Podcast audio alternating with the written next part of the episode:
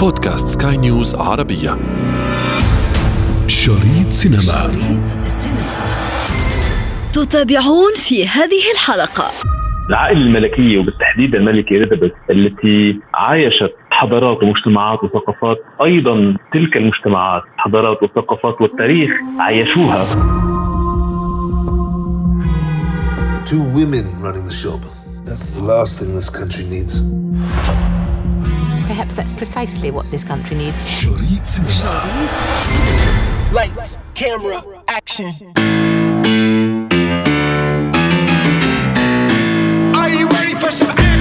غالبا ما تجسد الأعمال الفنية حياة أولئك العظماء لتنقل لبقية الأجيال على اختلافها تلك البصمات الخالدة التي تركوها محفورة بقلب التاريخ. أنا ابتسام العكريمي، وهذه حلقة جديدة من شريط سينما سنتحدث فيها عن أفلام صورت لنا شخصية الملكة الراحلة إليزابيث الثانية ملكة بريطانيا.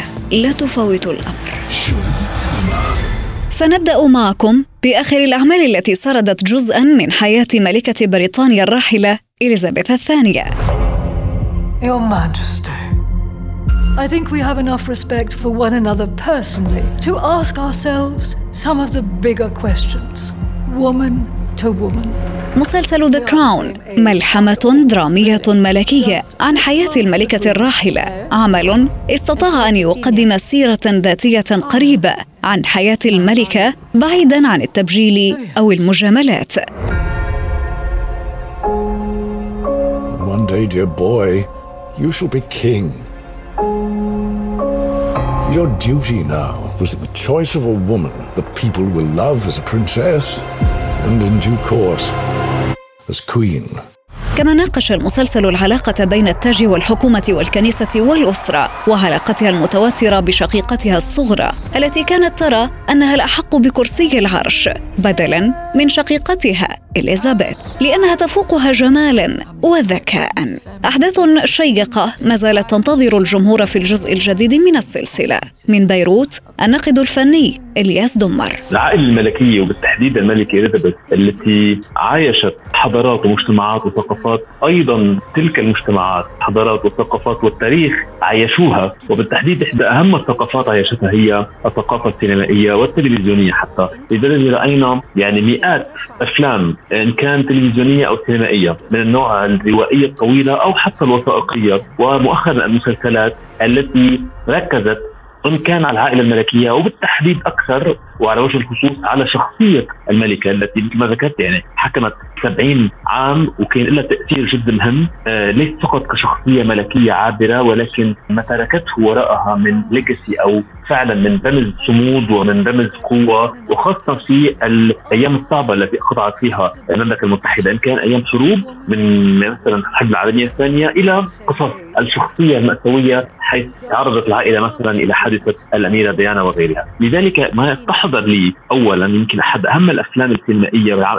2006 اللي هو The Queen الذي ترشح على 6 جوائز أوسكار، 10 جوائز بافتا، وحازت عنه أن وصل آل ميرن على معظم جوائز التمثيل ومنها جائزة أوسكار أفضل ممثلة. فعلا هذا الفيلم من إخراج سبنسر وكتابة بيتر مورغان الذي كتب لاحقا أيضا عن الملكة مسلسل The Crown الذي رأيناه له 4 أجزاء. هذا الفيلم وهذا المسلسل إن كان The Queen أو The Crown هم من الأعمال الثقافية السينمائية أو التلفزيونية التي انتقلت من فقط يعني سرد الأحداث اليومية أو العابرة أو يمكن النمطية التي يعرفها المشاهدون على العائلة الملكية، وذهبت ودخلت في أعماق هذه العائلة وبالتحديد في أعماق شخصية الملكة التي رأيناها فعلا بالرغم من صلابتها وصمودها التي نراه ونعرفه عنها وهدوئها وحكمتها، نرى أيضا أن لها وجدها لديها قلقها، لديها فعلا يعني مشاكل يومية تتعايش معها، وخاصة في مسلسل أيضا The Crown بالرغم من أنه أثار جدلية منذ الموسم الأول حيث كانت كلير فوي التي كانت تجسد شخصية الملكة إليزابيث الثانية، رأينا دخلوا في جدلية معينة لدرجة أنه وقت في إطلاق الموسم الرابع قام وزير الثقافة جوس أكتون البريطاني بطلب أنه أن يكون في نوع من هيلث وورنينج أو تحذير في بداية المسلسل أنه ليست كل الأحداث حقيقية أو مبنية على أحداث حقيقية، بما معناه أنه لازم ينقال أنه بعض الأمور هي محض خيالية. لذلك يعني هالعملين كتير مهمين كان حتى في تواجد إن كان عابر أو تواجد أساسي لشخصية ميغليكا في كثير من الأفلام، حتى في أفلام الكوميدي مثل فيلم بنيكت جان لسيلينسون، حيث كان عليه الراحل بهذا الدور أن يشكل شخصية محقق عليه إنقاذ ملكة من محاولة عملية اغتيال. وتكثر فعلا يعني مجموعة الأفلام والمسلسلات التي تأتي إلى بالنا، حتى الأفلام التي جسدت شخصية ملكة لما كانت طفلة أو صبية، مثل فيلم The King's Speech، الفيلم الذي حاز عنه أيضا كولين فيرث اختار أفضل ممثل، حيث مرم شخصية والدها الملك جورج السادس وكيف كان يتعاطى مع مشاكله ومع عائلته. ونرى هناك أيضا الملكة تتبث مع نمو شخصيتها عن المكان الصغير. I have a shame.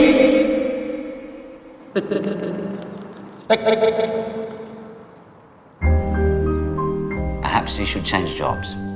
And what if my husband were the king?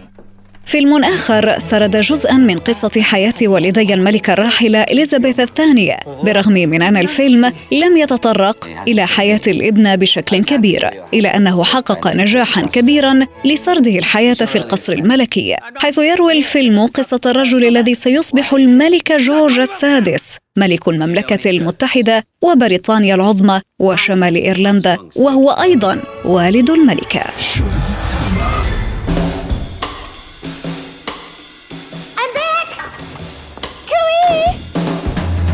Where have you been, dear? I'm tired. Fuck it! Where is your sister? ظهرت شخصية الملكة الراحلة أيضاً في فيلم رويال نايت أوت بشكل مختلف في إطار أحداثه التي دارت حول يوم 7 مايو من عام 1945، وهو يوم النصر الأوروبي الذي قبلت فيه قوات الحلفاء على نحو رسمي الاستسلام الكامل وغير المشروط لألمانيا النازية، وذلك بعد هزيمتها القاسية خلال الحرب العالمية الثانية. قبل لما كنا نشوف هذه الأفلام، وبالتحديد يمكن أكثر من كانت أفلام وثائقية مثلا رويال فاميلي بالعام 1960 أو غيرها، كنا نراها تسرد مثل ما ذكرنا أحداث يومية وما كان على السكجول، ما كان في رزنامة الأعمال اليومية للعائلة الملكية وبتحرير الملكة، يعني كانت نوعا ما مونوتون أو مملة يعني، أو تدخلنا في السرد القصصي مثل ما ذكرنا النمطي الذي نراه في مختلف الأعمال مبنية على العائلة الملكة وبتحرير شخصية الملكة. ولكن يعني مع الوقت، وعندما تجرأ لفينا نقول الكتاب والمخرجين أن يدخلوا من دايمنشن أو من بعض آخر، وهو بعد شخصي حميم أكثر في تفاصيل وسراديب العائلة المالكة، إن كان الملكة إليزابيث وصولا إلى الأميرة ديانا، هنا لم تعد فئة متابعي أو مشاهدي هذه الأعمال محدودة، وبالعكس يعني وسعوا تقولوا البكار، أصبح هناك الكثير ممن يريدون متابعة هذه المسلسلات أو الأفلام، رغم من أن كل الأحداث ليست بالحقيقية، ولكن يعتبرون بأنها مستوحاة من شخصيات معينة أو من ردات فعل معينة إن كان الملكة أو لغيرها. يعني مثلا أو على سبيل المثال فيلم بابلو لارا الرائع سبنسر الذي تم إصداره في العام 2021 السنة الماضية في شريط سينما، والذي يركز على شخصية أو الأيام الأخيرة من حياة الأميرة ديانا. رأينا أيضا هناك تجسيد لشخصية الملكة وكيف كان طبيعة العلاقة بينها وبين الأميرة ديانا، والجفاف الذي أصبح في آخر هذه العلاقة أكثر من الحدود العادية، لأنه نعرف مثل العلاقة كانت من الأول لم تكن جدا علاقة موفقة. وشفنا الممثلة ستيلا جونت كيف جعلتنا فعلا نرى الملكة ولو كان دورها محدودا أو بمساحة محدودة، فعلا كيف هي تقيس ردود فعلها وتحركاتها وكلامها بالتحديد مثلا تجاه شخصية الأميرة ديانا. ومن هون صرنا نشوف إنه كل ما عم يجربوا إن كانوا الكتاب والمخرجين وحتى الممثلين أن يتجرؤون بأن يعبروا المساحة التي كانت يعني هيك محدودة لتلك القصص العائلة المالكة، صار في عنا متابعين أكثر وصار في عنا فضول أكثر للجمهور لمتابعة هذه الأعمال، وإلا كنا وقعنا في هذه النمطية بأفلام يعني شبه وثائقية تشبه كل بعضها وبتخبرنا أي شيء جديد أو شيء الذي نقول يستفز مخيلة وانجذاب الجمهور إليها. It was the witching hour when the boogeyman comes out.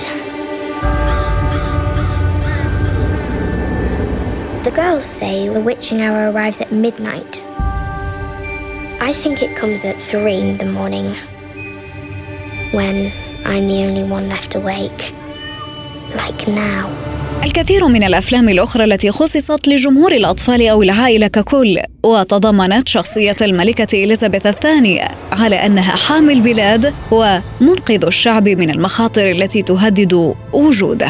الاقتراحة ديزني التي سوف تبلغ هلأ قريبا يعني حوالي 100 عام من نشأتها، إن كان من عالم ديزني والأفلام الأولى وصولا إلى سلسلة الترفيه الكاملة متكاملة مع يعني كل برودكت أو كل منتجات ترى نسبة وصول المتنزهات. نعرف كم أن ديزني يعني هدفها الأول الأساسي مع النشأة الأولى هو الترفيه والأعمال، بزنس، التجارة. لذلك على قدر ما أنه لديه تقدير إلى أفلام ديزني، ولكن دائما كان الهدف الأول لديها هو إنتاج أكثر والبيع أكثر وجني أموال أكثر. لذلك إن كان هناك من وجود شخصية الملكة بالطبع كان سوف يكون وجود نمطي ضمن كادر معين وهيبة معينة لشخصية الملكة. وطبيعي أهم صورة ممكن يوضوها هذه الأفلام هي شخصية الامرأة ذات القوة ذات السلطة أو نوع من ذات القبضة الحديدية، والتي تفرض بأن نحن نوع من عنصر قوة بوجودها أو يعني في مطاف كنا نشوفها بصورة تكريمية وتبجيلية لهذه العائلة الملكية. ولكن لم يكن هناك بالغوص، وخاصة في ذكرت يعني بأفلام الأطفال أكثر من هذه الحدود أو هذه الأبعاد، لأنه مثل ما قلنا نحن ديزني يعني هلا شفناها مؤخرا عم تطرح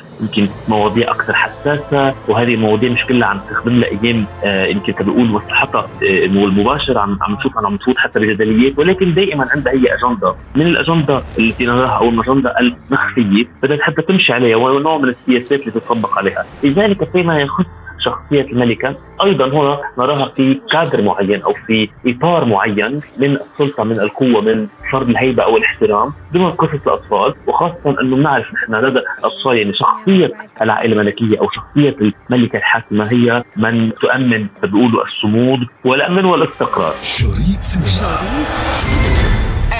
انتظرونا أحداث جديدة في شريط سينما. شريط سينما.